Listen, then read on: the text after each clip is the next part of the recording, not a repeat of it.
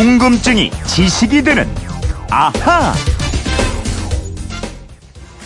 시원하게 우유를 들이킨 남자. 그런데 그만 코스염에 묻히고 말았네요. 닦아야겠죠? 남자의 주변으로 복잡하게 돌아가는 이 장치가 전부 알아서 해준다고 합니다. 손수건이 튀어나오더니 남자의 수염을 깔끔하게 정리해주네요. 미국에 사는 괴짜 발명가이자 예술가가 선보인 겁니다. 이런 거 만들 시간에 직접 닦는 게 더 효율적인 것 같긴 해도 말이죠. 네, 코스염을 닦아주는 수건 장치를 발명했다는 뉴스였습니다. 세상에 참 희한한 사람들이 많습니다. 아, 휴대폰 뒷번호 101호 쓰시는 청취자께서 이런 문자 주셨습니다. 어, 달력을 보니까요. 발명의 날이 다가오더군요. 많은 발명품이 세상을 바꾸고 인류를 발전시켰지만 그렇지 못한 발명품도 꽤나 있을 것 같습니다. 기발한 발상이긴 하지만 별로 도움이 안 되는 발명품 어떤 게 있을까요? 질문 주셨습니다. 네, 발명가처럼 호기심 가득한 눈으로 세상을 보면서 궁금증을 해결해주는 오승훈 아나운서 모셔보겠습니다. 안녕하십니까? 안녕하세요. 네. 어, 발명의 날이 지난주 토요일 19일이었어요. 사실 뭐 지나갔는데. 네. 근데 또 그냥 지나치기에는 우리 청취자분의 궁금증이 좀 재밌을 것 같아서 네. 오늘 좀 풀어보는 게 어떨까 생각을 해봤습니다. 기발하긴 하지만 세상 쓸데없는 발명품 뭐가 있느냐 이런 네, 질문이 있는 그렇죠. 것 같은데 이 방금 들으신 뉴스에도 자주 등장하고요. 네. 인터넷 사이트나 유튜브 등에 많이 돌아다니고 아. 있습니다. 그 중에서도 아무래도 그냥 돌아다니는 거 말고 네. 또 우리 이제 그 과학도였던 그죠? 우리 오승훈 아나운서의 눈에도 야, 요거 참 재밌다. 이런 거를 좀 소개해 주면 좋을 것 같아요. 그렇죠. 이 큐레이션이라고 지식 전달의 새로운 방법이 거든요. 네. 그러니까 제가 정리해서 재밌는 것 위주로 소개를 해드리려고 네. 합니다. 기대가 됩니다. 어, 어떤 발명품이 일단 뭐 세상 쓸데없는 축에 속할까요? 먼저 소개해드릴 건요. 네. 비 오는 날 필요하다고 만든 발명품이 있습니다. 네. 구두 전용 우산입니다. 아, 그거는 구두에 이제 우산이 달려 있는 건가요? 맞습니다.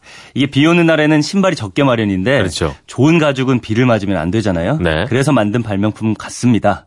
그런데 글쎄요. 예, 지금까지 저는 한 번도 써본 적은 없어가지고 네. 실용적인지는 모르겠습니다. 아, 근데 저도 좀 구두를 좋아하는 축인데 네. 좋아하는 편이에요, 저는. 근데 이 마음이 이해는 돼요. 어, 음. 내가 아끼는 구두가 이게 원래 수분기가 확 들어가면 그냥 망가지거든요. 아, 그렇게 한 번에 망가지나요? 확 망가져요. 어. 어, 아무런 가치가 없어집니다. 그 가죽에 있어서. 네. 근데 그렇다고 해서 구두 위에 우산을 씌우는 거는 아무리 구두를 좋아하는 저지만 이거는 용납 못한다. 뭐 이런 느낌은 드네요. 좀 쓸데없긴 그렇죠. 하네요. 그죠? 어. 이게 혹시 뭐 아직 때를 못 만났을 수도 있어요. 맞아요. 네. 아, 구두가 더 잘 나가는 어느 날에는 네. 갑자기 쓸 수도 있는 거니까 그렇죠. 말이죠. 또 네. 이 때를 못 만났던 발명품 이런 것들도 있습니다. 네.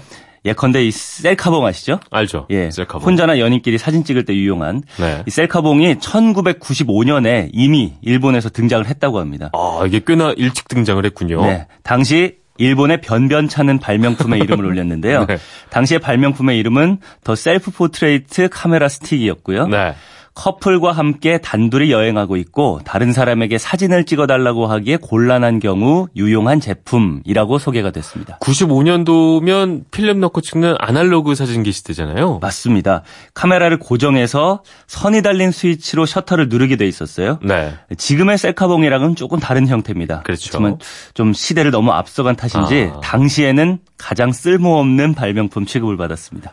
당시에는 그랬지만 야 이게 뭐 2010년도 근처부터 해서는 뭐 엄청난 인기를 끌어서 그렇죠. 대단한 발명품이라는 소리를 많이 들었으니까 맞습니다. 그러니까 발명품이라는 게 참 함부로 무시해서는 안 되는 거군요. 이게 또 맞습니다. 시대를 탈 수도 있는 거니까 네, 말이죠. 나중에는 또 진짜 정말 유용한 발명품이. 될 수 있는 거예요. 어, 또 어떤 발명품이 쓸데없는 발명품으로 오승훈 씨한테 선정이 됐나요? 이게 면이나 국물이 있는 음식을 먹을 때 네. 여성들은 잘못하면 머리카락이 빠질 수 있잖아요. 그렇죠. 그래서 머리를 뒤로 모아서 묶거나 아니면 한 손으로 귀 뒤로 이렇게 넘기면서 먹어야 되는데 네. 이런 불편을 없애기 위해서 만든 발명품이 있습니다. 일명 머리카락 바지입니다. 이건 그러면 머리카락이 흘러내리지 않게 이거 받아주는 이런 역할인 거죠? 맞습니다. 아기들 머리 감길 때 또 얼굴로 물이나 샴푸가 흘러내리지 않게 쓰이는 이 샴푸 캡처럼 생긴 모양인데 네. 이 캡을 쓰면은 머리카락이 흘러내리지 않아서 국물에 빠지지 않을 수 있다 이런 겁니다. 뭔지는 알겠는데 뭐 라면 하나 먹으려고 굳이 뭐또 이거까지 써야 되나? 네. 아, 기발하긴 하지만 아, 네. 이거는 뭐 시간이 지나도 그다지 뭐 또 모르죠. 네, 또 모르니까요. 네. 또 유튜브에 돌아다니는 것 중에는 이런 것도 있습니다. 네. 자동으로 토마토 케첩을 뿌리는 기계인데 네. 이거는 뭐 달걀 프라이 등에 토마토 케첩을 뿌려주는데 압력 조절이 중요하다고 합니다. 네. 자칫 잘못하면 접시 밖으로 케첩이 흘러내릴 수 있다고 하고요. 또 돋보기 라이터라고 담배 태우시는 분들은 라이터가 없으면 불을 빌려야 하잖아요. 그렇죠. 이 발명품은 그럴 필요가 없습니다. 돋보기를 하려면 또 2, 30분 걸리는 거 아니에요, 이것도? 그렇겠죠. 네. 또 이게 왜 만들었나 싶은 발명품 더 있습니다. 네. 라면을 식혀주는 젓가락도 있어요. 라면에 소형 선풍기를 부착해서 라면을 젓가락으로 집으면 선풍기 바람이 불어오게 돼 있습니다. 아, 참 이거 발명한 분한테 할 말은 아니지만 조잡하다 이거는 좀 쉽습니까 이게? 혹시 네? 심폐 기능이 좀 아이, 떨어지셔서 그냥 입으로. 불면 되지 이거 뭐 선풍기야 선풍기. 그죠? 또 있어요. 자동으로 쓰레기를 수거하는 기계도 있고요. 신문 넘겨주는 기계, 자동으로 과자 던져주는 기계 이렇게 네. 아주 많은데요.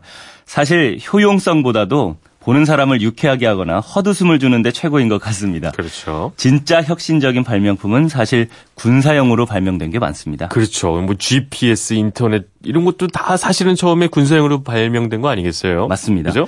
그런데 군사용으로 개발됐지만 실패한 것도 아주 많아요. 예, 대표적인 게 러시아에서 발명된 코르크 스크루 탱크입니다. 뭐 이 스크루라면 바퀴가 나사처럼 생겼다 뭐 이런 건가요? 네, 거대한 나사못, 이 드릴처럼 생겨서 네. 눈과 얼음이 많은 지역이나 바위가 많은 지형에서 쉽게 움직일 수 있도록 했습니다.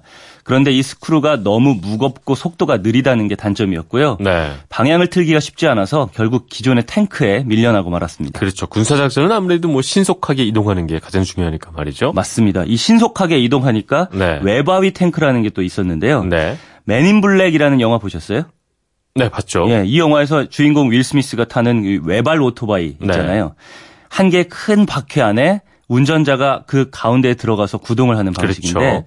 요게 비슷하게 생긴 탱크예요. 외바퀴 탱크, 그죠? 네. 어. 이 안에 군인 한 명이 두 개의 기관총을 사용할 수 있게 만들어졌는데 이게 네. 실용하지 실용화되지는 못한 채로 음. 실패하고 말았습니다. 그래도 이거는 뭐 Men in Black이라는 할리우드 영화의 영감을 준 거군요. 그죠? 맞습니다. 네. 이게 영화는 상상력을 담잖아요. 네. 이게 언젠가 또 현실이 될 수 있는 날이 그럼요. 올지도 모르죠. 네.